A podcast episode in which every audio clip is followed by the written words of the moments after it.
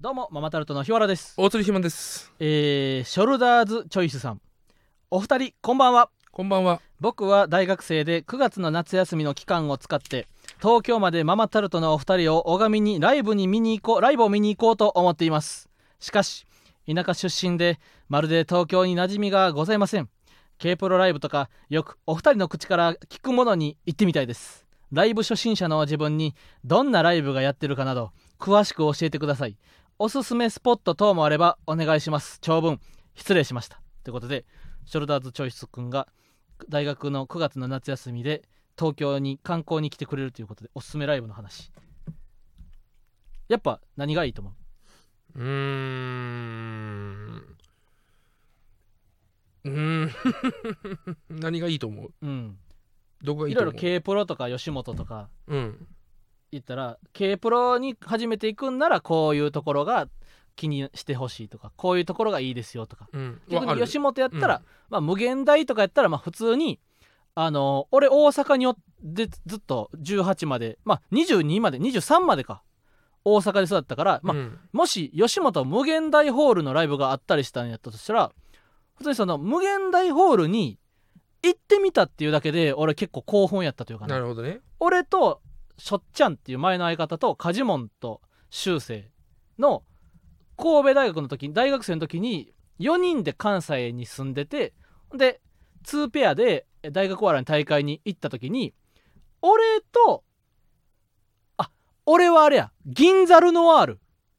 うんに行ってみたいと。っうんていうのも関城さんの「去年ルノワールで」っていうエッセイほの本があって俺それ大学生の時読んでたね。ううんでそれはまあ去年ルノワールでっていうのはもうルノワールに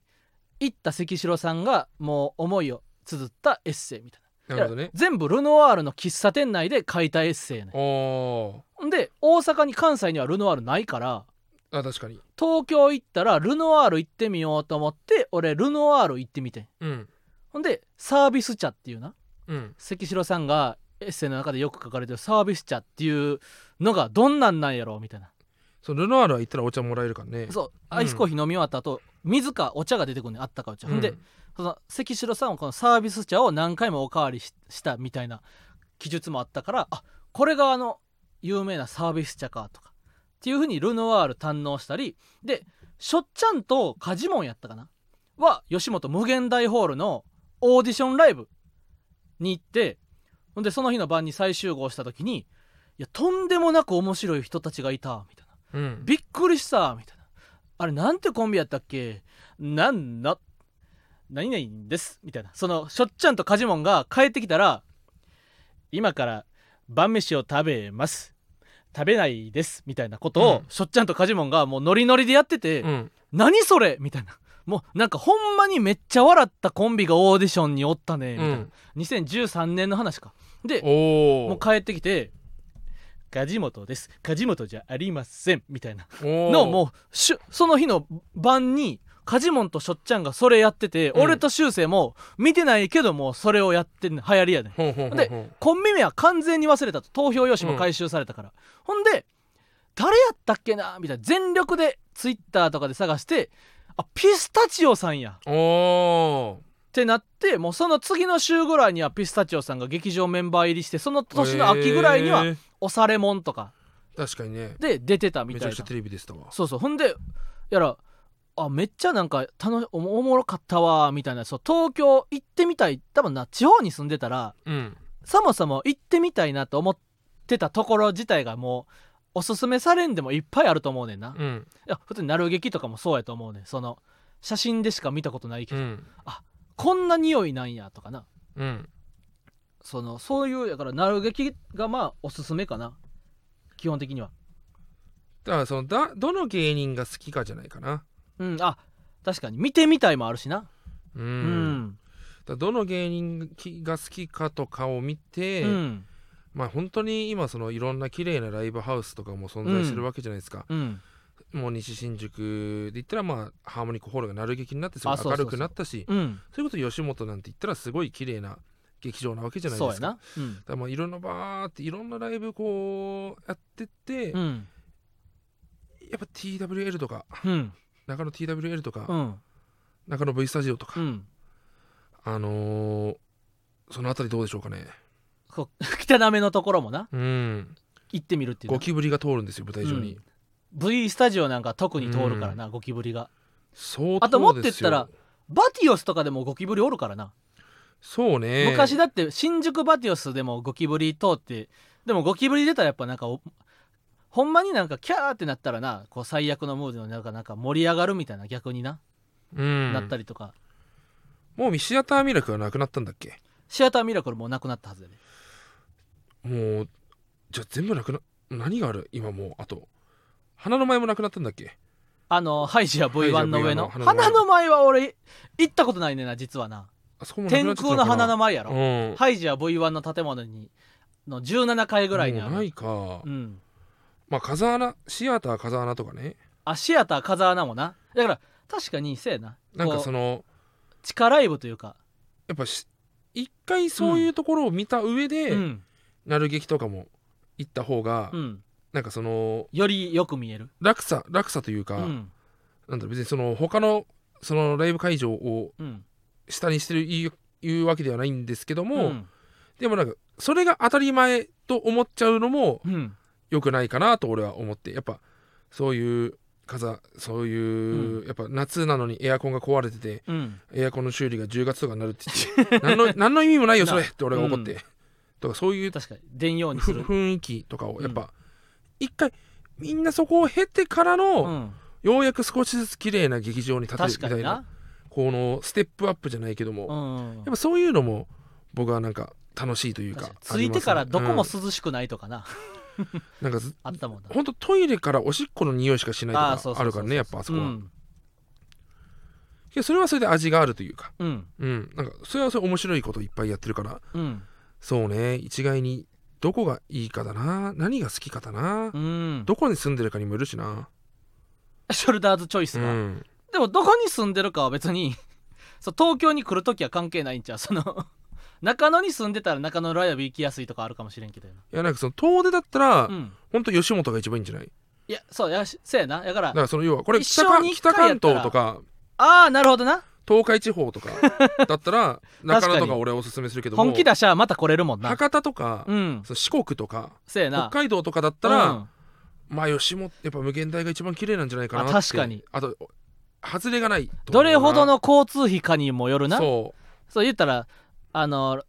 言ったら在来線とか JR で頑張れば往復2000円ぐらいで片道1000円ぐらいで来れます、う、うん、やったらちょっと挑戦してまあ大学生だもんな、うん、まあそうか大釣りマンはなんか大学生の時にさ夏休みにどっかで行ったりしたこととかあった旅行はけサークル合宿かなああけそれでも本当に遠く行ったのは静岡とか、ええうーん名古屋まで行ったことなサいなークル合宿は何バスで行くバス借りていくね、ー横澤君もあったでしょサークル合宿はうんバス借りてうん温泉宿行ったりとかええそれこそ静岡いや山梨かなあれうは、ん要は湖畔のほところのロッジう、うん、借りて、みんなで宴会したりとかええそういう木曜会 Z のはあるよなうん横澤君もあった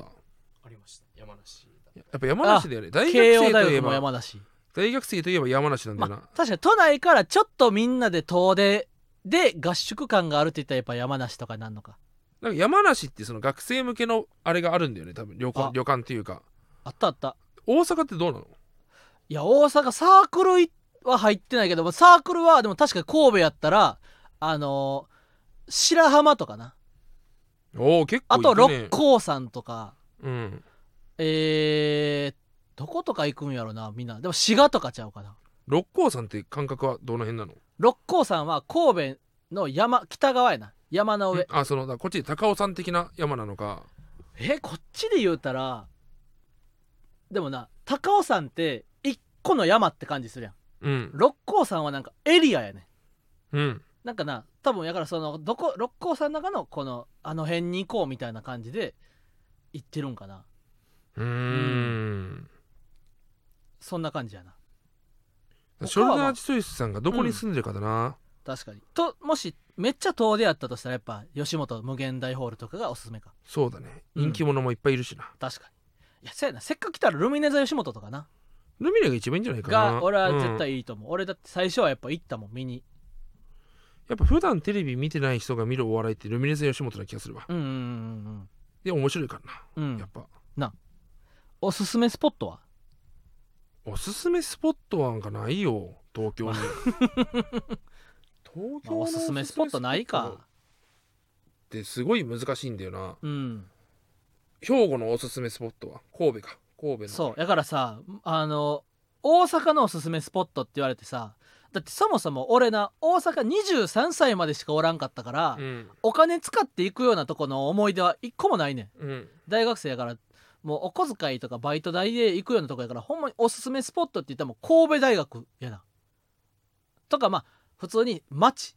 三宮から六甲道周辺だから海とかハーバーラ、えーメリケンパークとかハーバーランドみたいなそういうほんまハット神戸とかそういう海沿いのとこに俺は住んでたから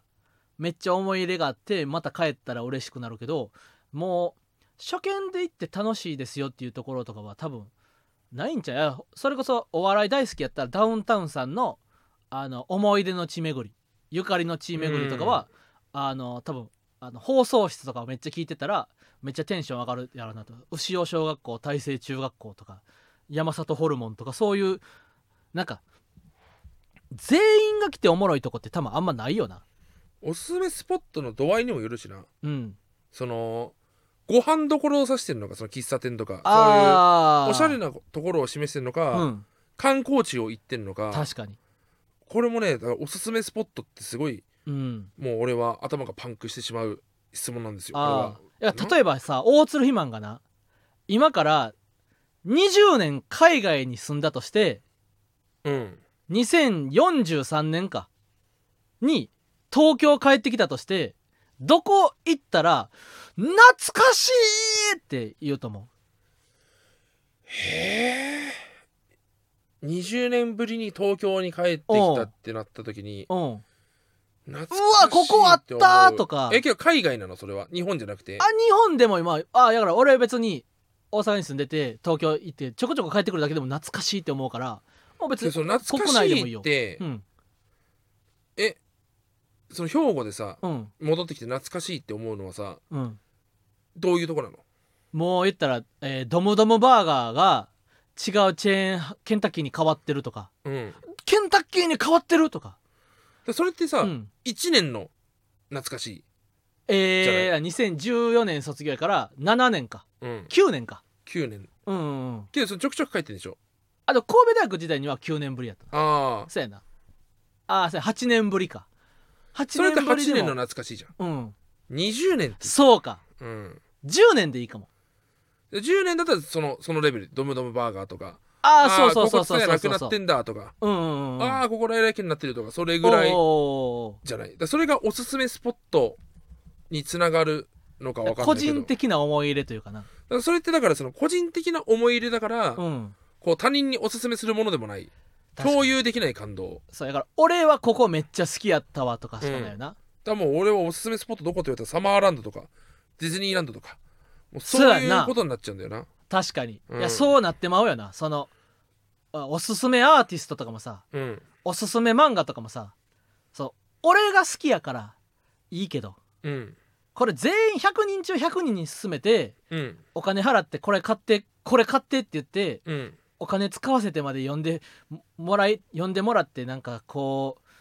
うなんか心の中にしこりがないかと言われたらさそういうのってないよなうんうんおすすめスポットはむずいよなうんなんかそのおすすめスポットというか、うんこれ一回ラジオで話したか覚えてないんですけど、うんあのー帰り手の岩倉さんと、うんそのマネージャーさんと僕で話す機会があってうんで多分岩倉さんもだから来たての東京来たてまだ引っああ越しだからルームシェア始めたての頃うんっていうの話で俺がその吉祥寺が地元だっていうのでほその吉祥寺のおすすめスポットとかってどこにありますかみたいな吉祥寺って何があるんですかっつって、やっぱ地元にいすぎたからうほ何がこうすごいところなのかっていうのは分かんないんで、よ地元にいると。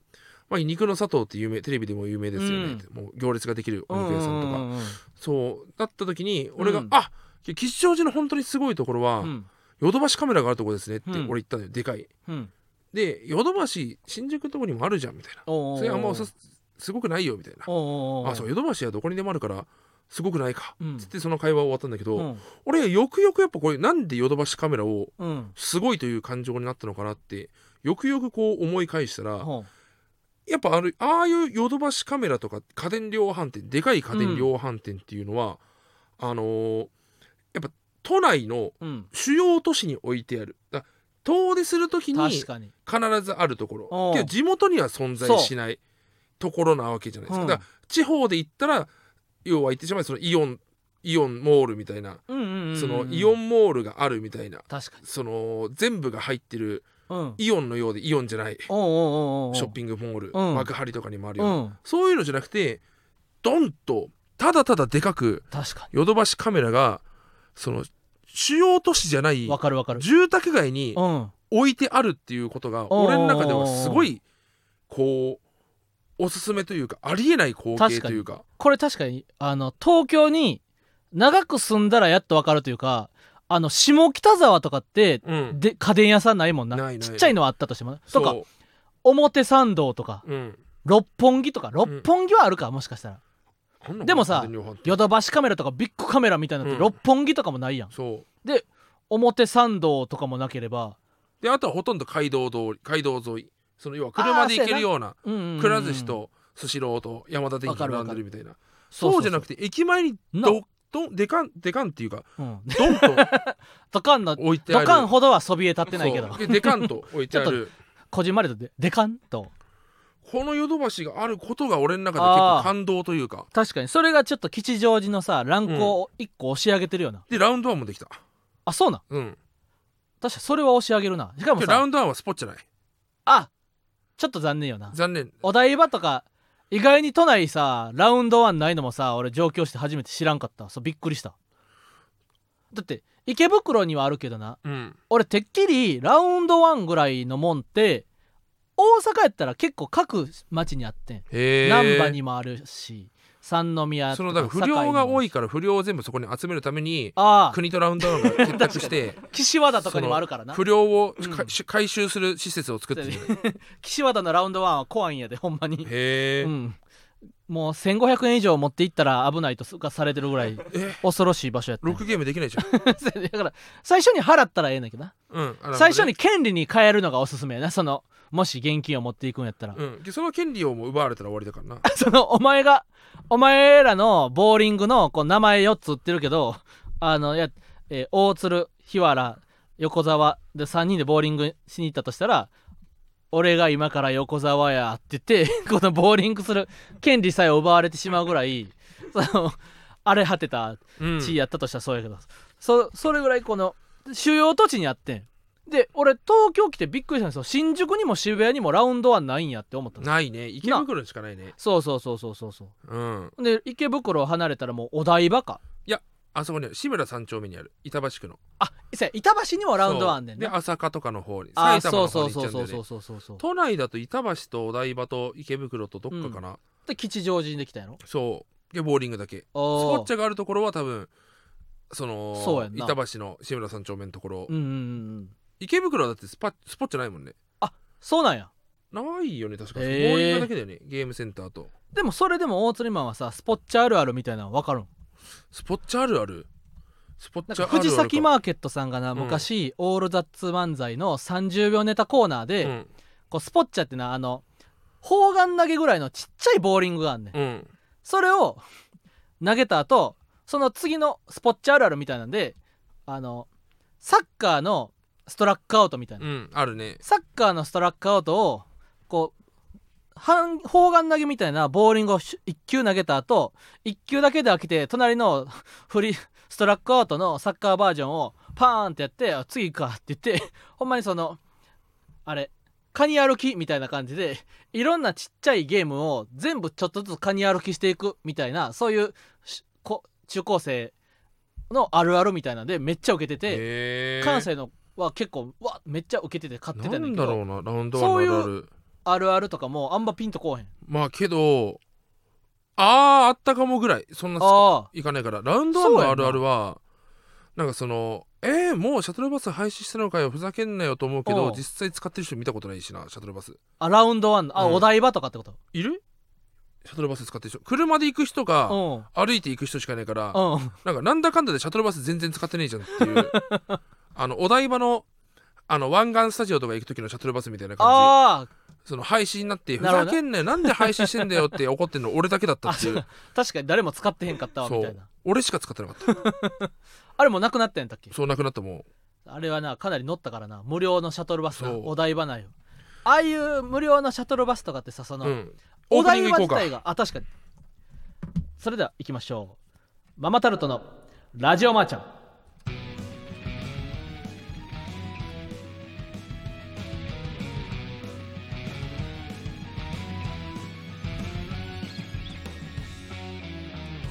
こんばんはママタルトの日原洋平です大津ひまです芸人ブームブームママタルトのラジオマーちゃん第169回スタートしましたあそうかこれは9回なのかそうこっちを先に撮ってんねんそうこの後生配生信配前信にするからもうそう時系列的に言うとな「スター・ウォーズ」みたいなことが起きてそまうすそねう そうだからエピソード654みたいになってるみたいな、うん169の方が168よりも実は先に喋ってるっていうなうんだからその169ではそのなんていうかタイムリーな話をなるべくこう先に消費しちゃわないようにうんこう気をつけてったというかなっていう感じで進学就職転職結婚家探し習い事などラジマを使って情報を得るという日常生活に普通にある存在を目指すことそれが当番組の掲げるビジョンですということで今週もよろしくお願いしますよろしくお願いします、うんあのーこの前ですね、うん久々に麻雀をしに行ったんですよね、うんその行ったの狐の大津さんがうんあそもそもあのートンツカタンの桜田さんほとか松村さんとか中田とかカンちゃんとかいるううん麻雀のグループラインがあるんですけども、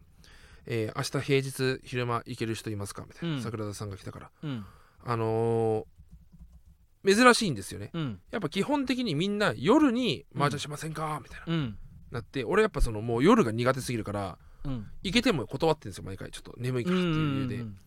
で昼間だと唯一昼間は俺動けるうんうん俺はその真っ当な人間と同じ生活体内時計時計をしてるから私早起き健康的に起きてはいるもんな毎日なうんで行くってなって桜田さんと俺と大津さんうんうん狐の、うんあともう一人それは誰か知らなくて、うんこの4人で大津さんが麻雀覚えたてでうんちょっと練練習したいというかやりたいって言ってたから、ああ全然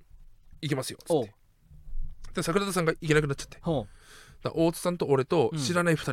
ううん俺誰が来るか分かんないまんま、うんとりあえずじゃあ渋谷11時集合でって言われて、うん分かりましたっつって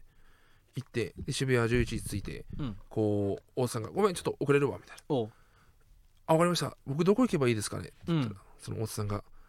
とりあえずきついとこ行けでじゃあそこ行ってえくれ」み今たそいのきついとこ行けっていうのはさそなの、階段の長い神社とか さうん、うんそその駅からとにかく遠い麻雀の雀荘とかそういうきついところに行けっていうわけじゃなくてなんかそのきついとこ行けっていう駅があるってことなんかね「きついとこ行け」ってコンビのきついがいると思うって言われてその俺はその最きつ初いとこ行けか「きついとこ行け」ってひらがな来たかうらんできついとこ行けっていうきつあのコンビうのんきついがいると思うっていうかその前にうん交番前にしようとっうんていう LINE が来ててほう交番前にしようきついとこ行けってコンビのきついがいると思うからってきてあそのもう大津さんは交番のことをきついとこだと思ってんのかと俺は思っちゃった あ 一そうや瞬ねな本当にき交番に行くというのはそうきついことをされる場所ついやとことって感覚なのかと思ってでおう行ったらそのきついくんって子がそれうんきついくんと小池くんできついと小池、うんうんうんきついと小池、ね浜野と辺見みたいなことやなそうそうそうそうそうんんで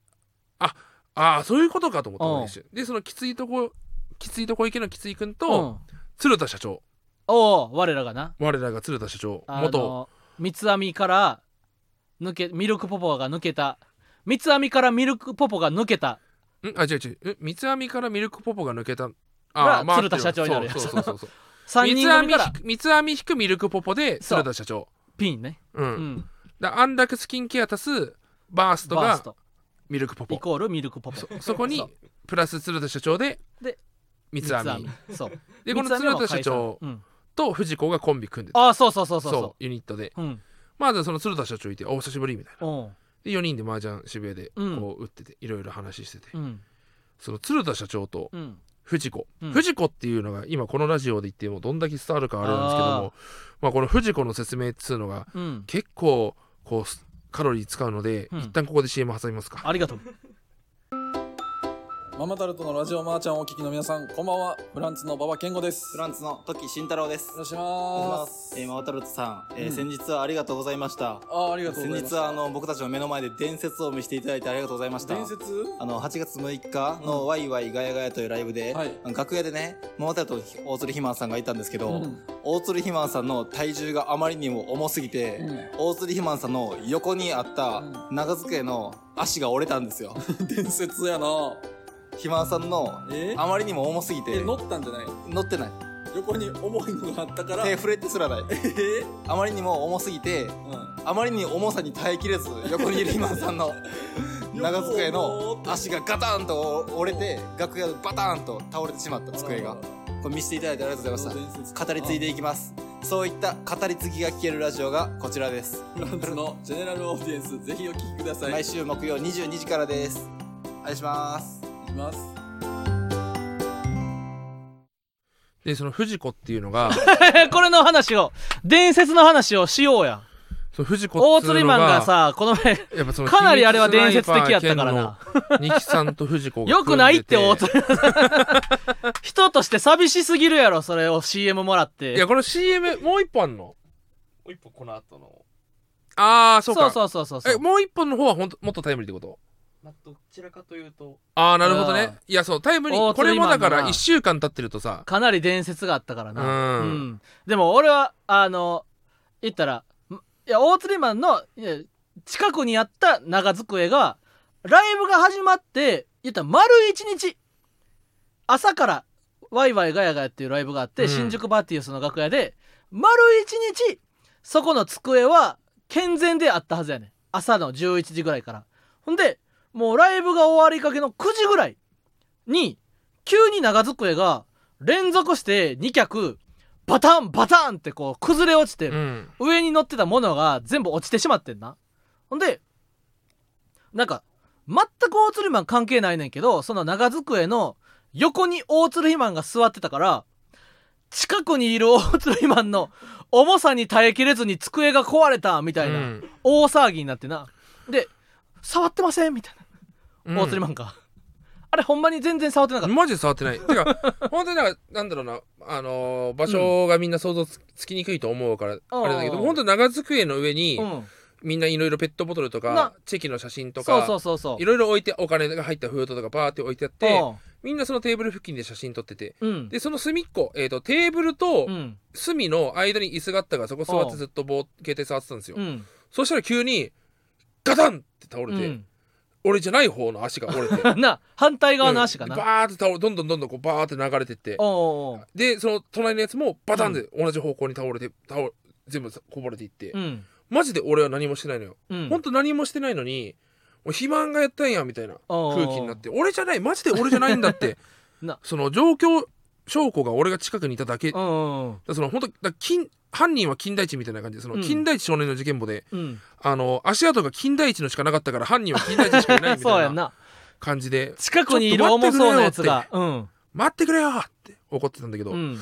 まあしょうがないもう俺のせいにした方がみんなが幸せになるな それほどの伝説の持ち主とびっくりしちなゃっれたたなあわけれやなは、うんこれ崩れ落ちたからな、うん でテーブルの足みたいなすごいグニャンと曲がっていやそうそう そう、うんはもうなんかポールが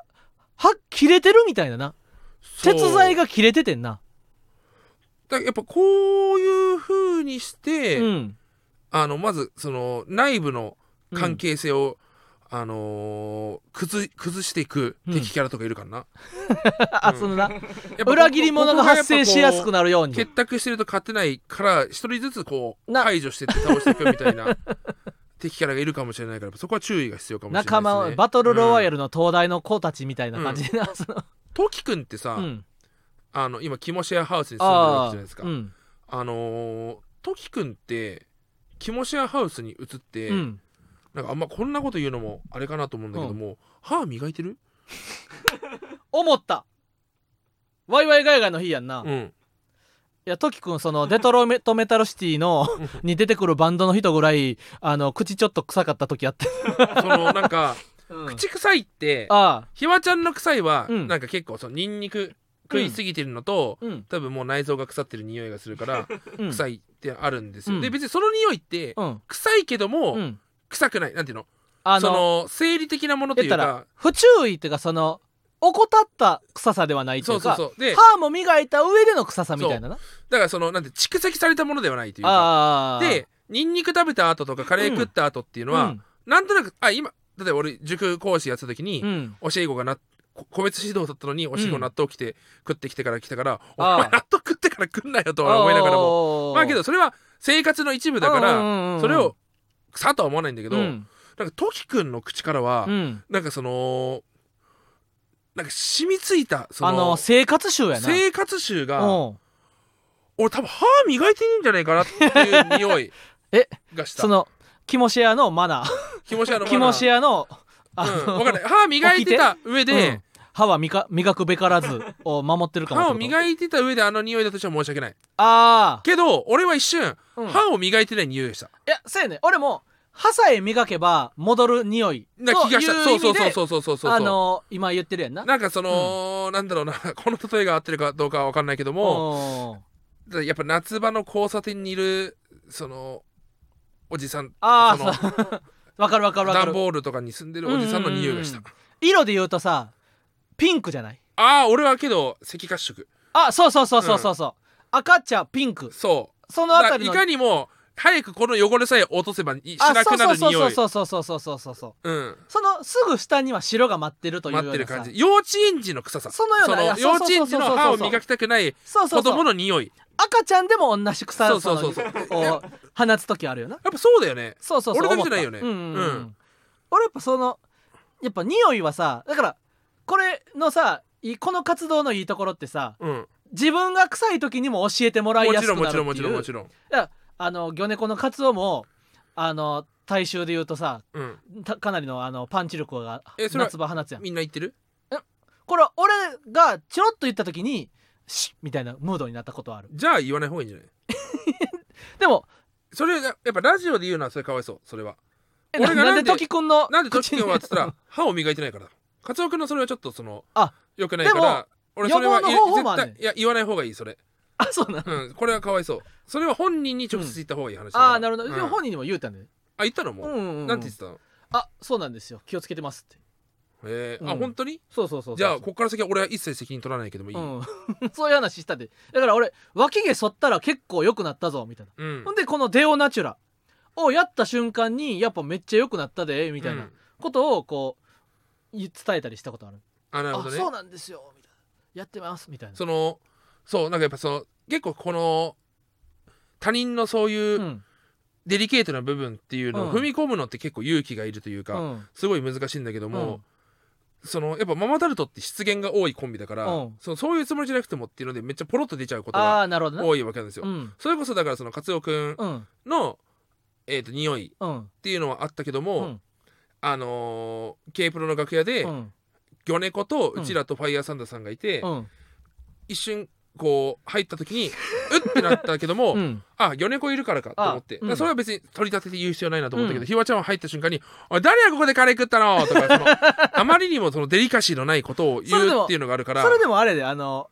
言ったら暗湯じゃなくてほんまに誰かカカレー食ったと思ったんやそうだだから、うんそのほんでその後にあなるほどって気づいてなそうだからそれはその全然、うんその「あなるほどだから OK」じゃない話なわけじゃんんそのほうほうほ一瞬「ん?」って思ってパッて見た方がええんちゃうかっていう俺のう優ああしなるほどない一言うんうんうんうんうん確かにそれはあるかもなそううんまあまあだから匂いまあトキ君は、うんトキ君はまあ別にいいほんのとちょっと歯を磨いた らこなそれで言うとトキ君がオッケーな理由がわからんいねやんけど歯を磨けば治る匂いだからそれがあのそれそうかどうかはさまだわからんわけでやん例えばこれがトキ君じゃなくて馬場君だったら俺多分ラジオで言ってないななんでだって馬場君はキモシェアハウスに住んでないからあそういうことかそキモシうェアトハウスキ君はとちいょうっともうキモシェアハウス鳥があるにか住んでるから、うんおかしくなってるんだと 思う本当に歯ブラシを木田君に全う部ん叩き割られてる可能性があるそうそうそこうそんうなそんう使うなって言ってなそういらないだろこんなのっつってこ んなんやったら普通になるやんけってな歯ブラシをうんそのアロマを感じるあの棒みたいな感じで置いてある可能性があ るあとディフューザーみたいな感感じじでで置いてる可能性もある気持ちががやねんこれみたいなななんか全然いい匂いせえへんやんこれみたいなみんななんか歯ブラこのチッ歯プブやから歯ブラシを使うといい匂いするみたいなこと言ってたけども全然匂いせえへんけみた いな何すんねんみたいなな、そのやっぱうんだいそのやっぱキモシアの活動っていうのは俺結構チェックしてるから、そあのーグンピーさんの YouTube とかも俺は見てるから、うんうんうんやっぱその歯歯磨きの文化っていうもの うをん誰も持ち込んでないらしくてやっぱキモシアハウスっていうのはそうなんそうおうなんかそのやっぱピーター童あ貞ー研究してる博士が来た時に歯を磨いてるの見て、うんなんか篠原フェイの篠原さん、あのうフんィリピンに住んでるレンタルブサイク、うん今フィリピン編やってますんでぜひ見てほしいんですけどもうんあの篠原さんが「ちょっと俺も歯磨こうかな」みたいななんかそのえなんそかのピーターが来てして特別にみたいな感じで そのええとこ見せろみたいなそそのの背伸びおした行為祭りお祭りみたいな感覚で歯を磨いてるってイベン話トを感覚なんやそう聞いてあもうやっぱキモシアはすごい群を抜いてるな とおう俺は思ってあなるほどなうそうだから、うんうんトキ君もだからその毒されてんじゃないかなもしかとしたらキモシアのそ風習キモシアという風俗に、う、うんもう浸ってしまってる可能性があるとそうそうそうそううんうんんそうそう民族学者とかもはは興味が湧いてくるんじゃないそうやかななと俺はうんん思ううんななんか民謡じゃないけども確かに確かに民族学とかってあんな感じから文文化って生まれてくくると思うから確かに確かそにわかるわうその大東輝くんのうん講習は一瞬ちょっとだから確かになうん俺も思ったです歯歯を磨いたら治りそああなるほどねう、うん、そういう考察があ今った芽生あえったわたけそ確かにこれはかなり CM そのの CM のお礼やなそのうまあそのアン サー CM をくだれねたとういうおん礼でアンスだからその言いづクらリいアことえっ、とホワイトニングの CM を今だから クリアにそうやなそううん歯ブラシ歯を歯を磨くと楽しいよ時くん、確かに うん、歯を磨くと脳が活性化されるんだからな、うん、手を使うからいいことだらけやボケ防止にもなるよ歯を 磨くと、うそうやねんでこう80202080やったっけ80歳までに20本うん歯を残そうというそう運動があるぐらい将来せんべい食べれなくなっちゃうよ食べたいのにせんべいをううん濡れせんだけになっちゃうからね確かそうんこれはいいまあいいそうですね行為をしてましたねで話戻るとううん藤子の話藤子かまあけどその戻る戻る戻るでも話もないか らな まあけどその藤子と鶴田社長が漫才コンビ組んでるって言って、それどんなネタやったのって聞いたらうんいやそれがなんか藤子さんが、うんずっと僕のことをいじるネタで、うんそのけど僕がうん最後に「誰が言ってんだよ」って突っ込んで終わりですかって言ったら「うんいや俺がいじって終わり」 って言って藤子がうん鶴田社長うをん 2分間いじって滑って終わったんですよって言って てうんそう藤子っていうやつがどんなやつかっていうとあああのー秘密スナイパー兼ってそうねコンビ組んでてディークねケビンスのニキ君うんの多分ね東園門って YouTube でああ探残せってるやばろな昔あるんですけどうも、んそのやっぱ藤子がうんはどう見てもいじられるキャラををしてるんですよ。るでもやっぱその藤子っていうのはうんいじりたい人、人をうんやっぱ藤子と俺が一緒にいても藤子はめっちゃ俺をいじってくるんだあよ、あそう一回だから本当に申し訳ないけども、うんうん思いっきり頭を殴ってしまっ たことがあんなあんな体格差があるのにドビーぐらい小さいねんから藤子はそのやっぱその時に俺は人を壊してしまうかもっていう恐怖あがああったなるかほらどねうんうんうんただあまりにもやっぱ藤子が俺をいじってくるから誰が何やってんねんって俺が一回怒ったことあったんだけど、大昔チャラで阿佐ヶ谷でさ、うん大釣りマンがお尻出してさ藤子が吹き矢で、うん大釣りマンのお尻をプッて刺して、うん痛いっていう遊びを永遠にしてた時もあったもんな、そうそうそうそうだから藤子はやっぱ生粋のいじりたがりというかあそうでもその三茶で飲んだ時に藤子が、あのひわちゃんが藤子と飲んだ時にああそうそうそうそうそそうの俺もこの前三茶で藤子とうん会ったね、ほんでその何軒目かの時にちっちゃいなあのお店で向かいにあの芸能界の覇者みたいうんなおじさんがいらっしゃってな、でその芸能界の覇者みたいなおじさんがみんなにテキーラをあげるよってああすごい言社って長だねみんなでテキーラを飲もうって言って、俺と藤子とまた別のお客さん全部で8人ぐらいでみんな飲むみたいなほんで俺あんまお酒好きなんじゃない知ってるから藤子はなんと俺のテキーラをやなこっそり自分のテキーラに移し替えてあくあれていい子俺1藤子9ぐらいに55やったのを、うん俺1藤子9ぐらいにしてグイッと飲んでくれるぐらいめっちゃええとこがあんねんめっちゃいいやつやねんんでその芸能界の覇者みたいなかおじさんがやな藤子に向かって「君はね俺が手がければ1年で売れる可能性があるよ」「ドッキリとかあのリアクションとか君はそういう才能が私あると思う」みたいな。おうちょっと俺にプロデューサーさせてよみたいな感じで芸能界の覇者みたいな人がお話しかけてきてくれてやなで「ははいぜひお願いします」って藤子は言ってその芸能界の覇者が帰った後全く意味のわからないことを言ってましたよ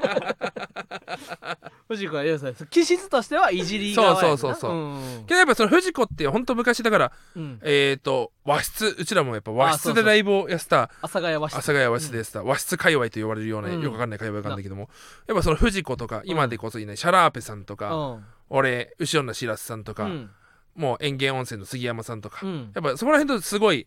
よくつるん遊んでたんうんですよ、うんやっぱそのもうここら辺やっぱこういう時ってこうワーキャーをやっかむじゃないけども、うんまあ昔やすのはその出待ちがまだ OK だった頃はあその出待ちに向かって「僕の出待ちですか?」って藤子とかと一緒ー にな一緒にてドゥルドゥルドゥルドゥルそうドロドロドロドロドロ僕の出待ちです かキャッタタタタタタイエーイって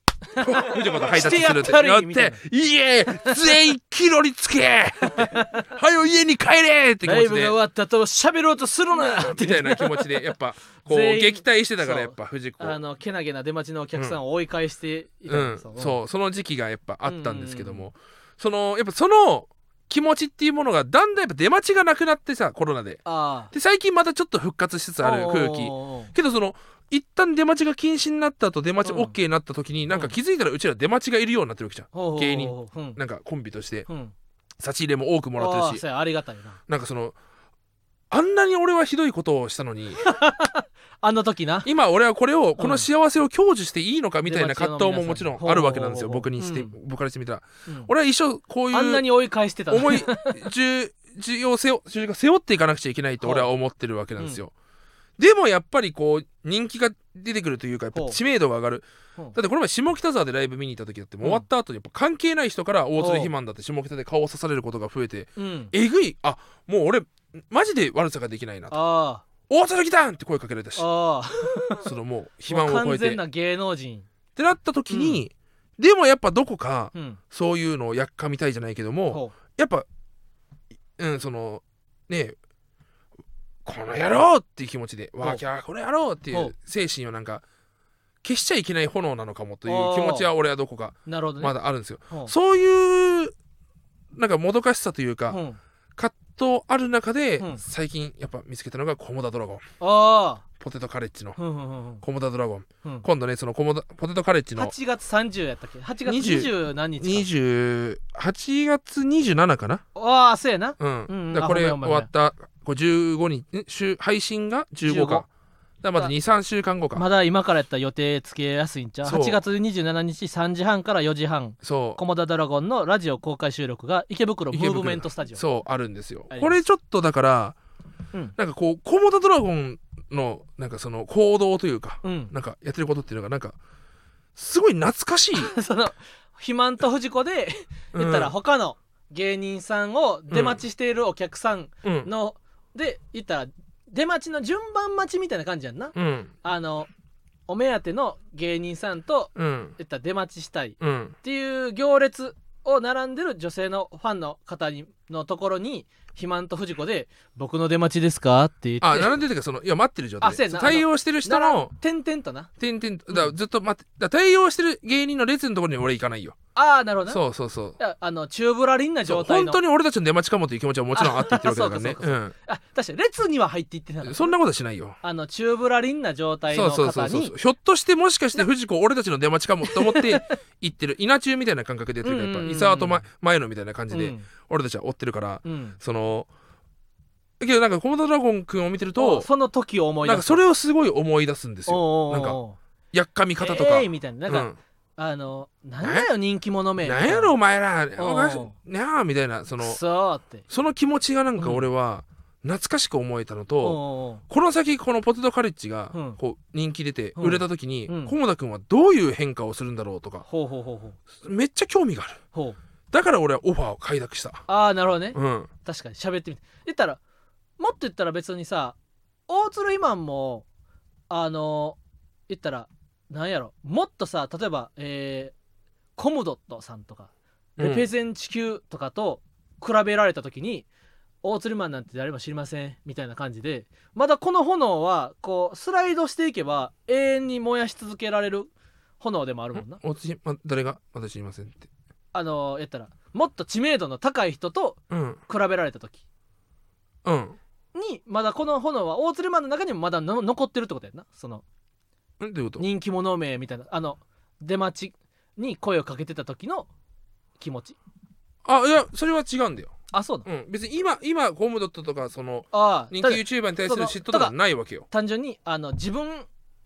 よりも人気な人とかあにはもうないのあだからもう今完全に大釣りマンの中にも消えたってことかそうだだからこそ、うだけどなんかこの気持ちっていうのは持っとかなくちゃいけない気持ちというああかそうなんやうんなんかし、こう活力バイタリティ俺はバイタリティの出し方がほう下手くそだからうんそういうのでしかできないからほなんだろううーんだけどこのやっかみとかやっかみというかう、うん、この感覚って多分ひわちゃんに言っても多分絶対に伝わんない自信があるというほうかほうほうない感情だからうんうんうんうんやっぱ結局そのない感情の話をしてうん揉めることが多いわけよ。ああそなるのほど理解がはできひんとそいうかなで理解しようとしないなのかもわかんないけどもおーなんかこの劣等感とかってほいうう話っていうのはもうない人に伝えたところで、その感情っていうものが存在しないから確かに確かなにるほどとかが一切わかんないんだよだかうらん変なこと言ってるで片付けられちゃうほうけど持ってる人たちっていうのはうんやっぱりそれをどうしても何かで深く共鳴し合うんやあのーかいえー、となくしたいじゃないけど劣等感から来るおうこの熱意というか、うっんていうものはもう絶対あるんですよおうだからこそやっぱこうラジオの、うんそのやっぱ童童貞たちはラうん ラジオをその童貞ラジオ をあがめたりとかああそういう気持ちもあるわけじゃないえでそすれか大釣りマンはさその気持ちはもうなくなったわけやろ劣等人気者感いや劣等感は持ってるだけどその劣等感のん気持ちはすごいわかるのよそういううやっかむ気持ちとかうもんけどこのやっかむ気持ちが分かるって時に、うんひわちゃんはやっかむなんてあかんでで終わるからほその根底にあるものなるほがどなないからうんそうやって簡単にうおうこうあしらって「あーはいはい」みたいな。ほうほうほうで多分「コモダドラゴン」っていうのもこう「はいはい」って簡単にあしらわれてきたんだと俺は思うんだああなるほどよ。なでも俺はそこにこう寄り添って、みんなで結束しようよと、うん俺はもううんコモダドラゴンに「どうしたん話聞くで」ってう俺は俺はコモダドラゴンにもそれできるできるというかんなるほどね、話してみたいんで本当に確かに純粋に。ここにも味方がいるんやと、そうう、んうんうん、でけどうんこうなった時にうんある程度こう知名度がとかもついた時にうん周りに誰も劣等感を抱いてる人がいないというかまあ確かになどんどん消えていくもんでもあるしなう、ん、だからこそ大鶴ひまはどれど今はどれぐらいのもんなん、劣等感、うん、とかそのメラメラもうする劣気持ち等感はないよな自分に対する反省しかないから今は、ええうん、うん、他人と比べて自分が劣ってるみたいなそういうのは一切なくなったもそれは昔は結構あったけど、う、うん、だから昔はなんでうん、同じぐらいの面白さなのに、うん向こうに女の子がワーキャ ーついて、こっちに女の子がワーキャーつかへんねんっていうそれ、そこで初めて、うんあそうだあれかうん、外視かうとん外外的容姿、あなるほどな見た目かと、うんうん見た目かと思ってえそれさいや大釣りマンはさ昔な俺同じぐらいの面白さやのになんであのあいつらは人気で俺ら人気ないねんって言っててさそれの感情を理解できひんかった俺ら俺日原はいやそれ見た目がかっこよくないからやろとかって言って、なんで俺の気持ちを分かれへんねんって逆ギレしてたってことそらえーっとしゃあなそらしゃあなくないそれなんだろうでなんかねそらなんかたわわがまま言うてるだけじゃないさけどひわちゃん昔あったと思うんだよ、うんあったかだから劣等感ないっていうとあれかああったのかなわかんないどうだろまあ別にでも俺は言った別にあのブサイクやからはそのまあ別にブサイクやからブサイクを盾にその棚に上げて同じ評価を得たいとかは言うてなかった気するけどな。うなんだろうんうけどだ昔うん、いやどうなんだろうな そのちょっと違うかもしんないああなるほどな。その今の俺の説明が合ってなかったのかもしんなああまあそっかそっかそっか。うんいなんだろうけどなんかやっぱ明らかにうん満たされるようになってからお感覚が変わってると俺はう思ってんだよはあなるほどうんな。うんこれはもう悪魔の証明じゃないけどうんも、その要は自分が違うほけど他から見たらこうだううんっていうこう分かり合えないうん時うんそのおそらくなんだけどもこう満たされていった時の感覚の変化なるほどがこんなにも露骨に変わっていくんだっていう俺ほうコンビ感で俺は思ってるわけだかほうほうほうほうほうほうほらまだ俺は満たされてないのかもねうなるほどな、うんそれで言うとなそう現状ほうにほうほうほうほうほうもっと見返してやらないといけないとかとかあとうん今のこの現状で満たされてたら先がないとも思ってるしああなるほどうんな、もっともとっとあるわけだからどっちかというと本当にだから美女片手両手にこう街中を散歩したいとかおうおうそういう感情が俺の中にあるのかもしれないま だ、ああなるほどなうもっと言い寄られたいとん、ももっと言い寄られてんじゃないっとウハウハじゃもなっいととギャルとかモデルタイプ帳尻が合わへんやないかとそうそうそうそうそうそういつ来んねんみたいな気持ちがあんのかもしれない俺の人生のグラフに置いたそう時そうそにうそうそプラス100プラス300な出来事がううんないとおかしいやろがいっていう藤子も多分その感覚あると思うんだよあー確かにな、ああのそれは確かにあのコモダドラゴンもうん共通するというかそう多分そこ多分それは一緒かもしんなああそれで言うと大学生のお笑いの子が、いうんあの僕就職するか芸人になるか悩んでるんですって、うん言った時俺はなパチンコでさもうち貯金もカツカツやとで財布の中に朝3万あって夜の9時に5,000円残ってるとうんほんでこの時に俺はこんな5,000円やったら使ったったらええわと思うねんなっていうのが結構あってあの例えば俺が例えば大学4年生やったとしてな就職するとで就活が終わって自分が入る企業がなんとなく分かってで自分の歩む人生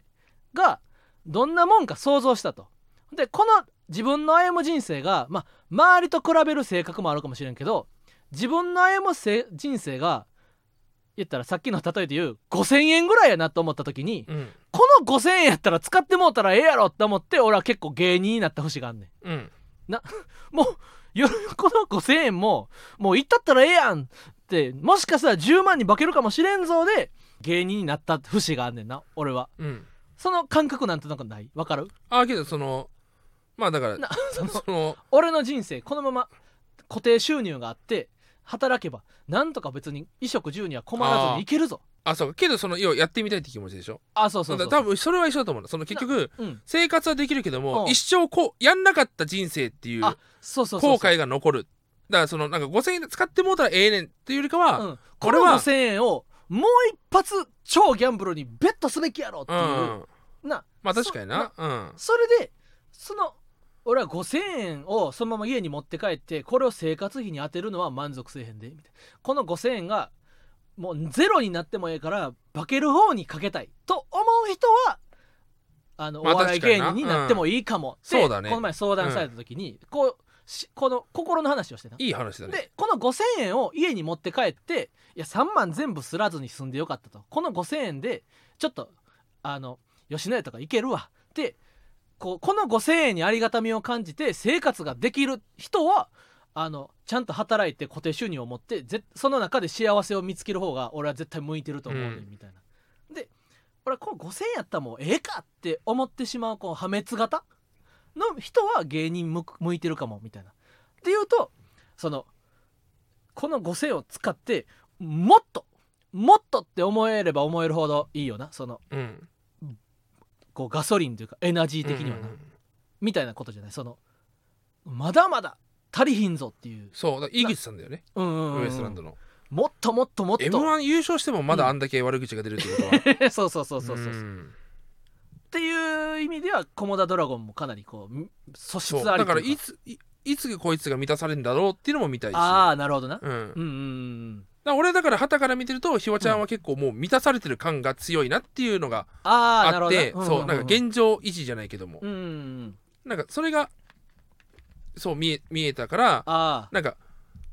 だからこそもしかしたら、あうんなんかあのーそのコモダドラゴンとかやってることがうんだ今ひわちゃんは5000円を持ち帰ってる状態に見えそるうだから俺、は確かにかん幸せを見つけるのがどんどん上手くなってきて、うん、あの固定収入です普通にあの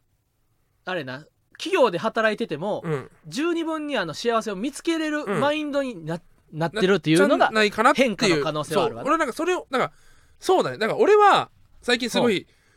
満たされてるなっていおうのーおはーひしひしと感じているあわあけなだんでからすそよ。の肥満コモダドラゴン藤子的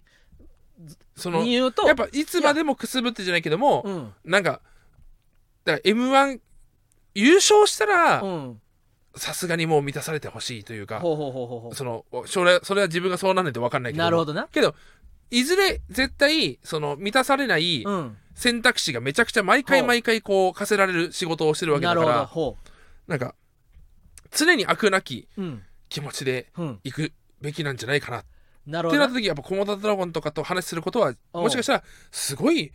価値のあるうんうんうん1時間なのかもしれないし、なるほどほんまに行かなきゃよかったと思う可能性も全然あ るそれはペラいやつやでと思う可能性もあるからなんだこいつって思う可能性も 全然ある確かにな早く8月27すごいだから俺楽しみ、俺も楽しうみん、だってやっぱ「コモダドラゴン」の来場ちょくちょく聞いてるから、うんそのライブオファーした時に、うんやっぱ無限に扱った時ラジオであ のさらされるからボコボコにされる可能性があ人間る横丁がボコボコにされてるの見たから なんやねんあいつら、うちだ 山田なんやねんなんか、うん考えますって言っておー全然お OK も出さずになんかうん無視もしてなんやねんあいつらってけどなんかその感覚がすごいああ「コムだギュッてもういいなる休めうんうんうんもういい休め」ってまあでも確かにそれで言うとそのコモダドラゴンとポあのセンチネルの富里と、うんまあ、メデッポウの佐藤君は一緒に住んでて、うんガス代払ってないからお湯出えへんねんな、うんでまあ夏やから、まあ、シャワーはできんねんけど、火も使われへんから、まあ、料理もほとんどできへんねんだから俺の中でもうなまだお風呂に家で入られへんっていうのはその言ったら土俵に上がってないというかな人間として そのある程度、うん衣食住が整ってからやっと性格なんか出てくると思うねんけそのどさ最近ガス予約通じたって通じたって書いてた何回だったかあだらからこれからやなだからさその言ったら借金まみれでさ家ありもう買える家もありませけんどもぐらさんんもそうだったじゃんあそうそうだからその時のな性格を言われてもいや僕今あのおめっちゃ借金あってガスも水道も電気も通ってない家に住んでますけどその僕を性格悪いって言われてもちょっと待ってくださいよって思わへんそのあー家に電気もガスも水道も通ってちゃんとあの毎日ご飯食べてあそういう方がどうなるかみたいんだよで健康的になった時の性格をん改めて見てくださいよって思うな駒田がどう変化するか俺すごい見たいんだよ、確かに確かにそうだかだからら今のうちに一いや回触れ合っとかなあかんわけだやってその電気ガス水道っていうのは言ってしまえばうちらでいうその人気とかお金とか、 そんななわけじゃ んそれいそんなにコモダはその うんさらに下のとこやそのうちどらだうってガスが通ってうちらもだってさ、うんほんとわあ和室やってた時なんかバイトずっとバーってしながらだからそのまともうんなまいとやもそうっやでていうかその、うんまあ変な精神状態だったわけじゃんいやそれがだんだんもうだ相当ん今だん思ったらこうああす荒れてたようんあうんいや荒れてるじゃんけど、落ち着いてうんまともなみんななんかまともになっいてくやそうるやなけどそのなんかまともになっていくのが、うんおいおい今まだまともになっちゃいけない時期なんじゃねえんじゃねえかっていうのも俺はーななんるほかどあなるわけよほうほうほそほううのほ何今の生活に落ち着いてん性格生活に落ち着いてんだうほううんもっとヒリヒリ行こうぜってっああそうかそうかそうか確かになていう気持ちもなんかちょっとあったりもうんすうる、んうんうんうん、ううんん、それはかなりいいことやなということでもう今8時56分ということで この4分後には8月8の生配信がそう始でまするというよことすごいアイドリングトークは終了、ここから生配信に向けてうんもうかっ飛ばしていくぜ、もちろん、うんえーエンディングのこの文章は毎週言ってるからそのもちろん省くぜなんなら以以上上この後生配信で言うからもういいだろ、せやなもうせ毎毎週言ってることをこの後も言ってると思ってくれ、うんまあじゃあ高速でいくわい日原洋平とえー、ということで、ギリブームバーマルタラジオは今週も終了になります。私、番組の方です。こんなのでございますはいこれもそんなもん毎週言ってるからみんなも知ってるはずや時々でいいねんこんなん以上、桃太郎との日原洋平と大鳥ひまんでした。 See you! まあそんなことほいといて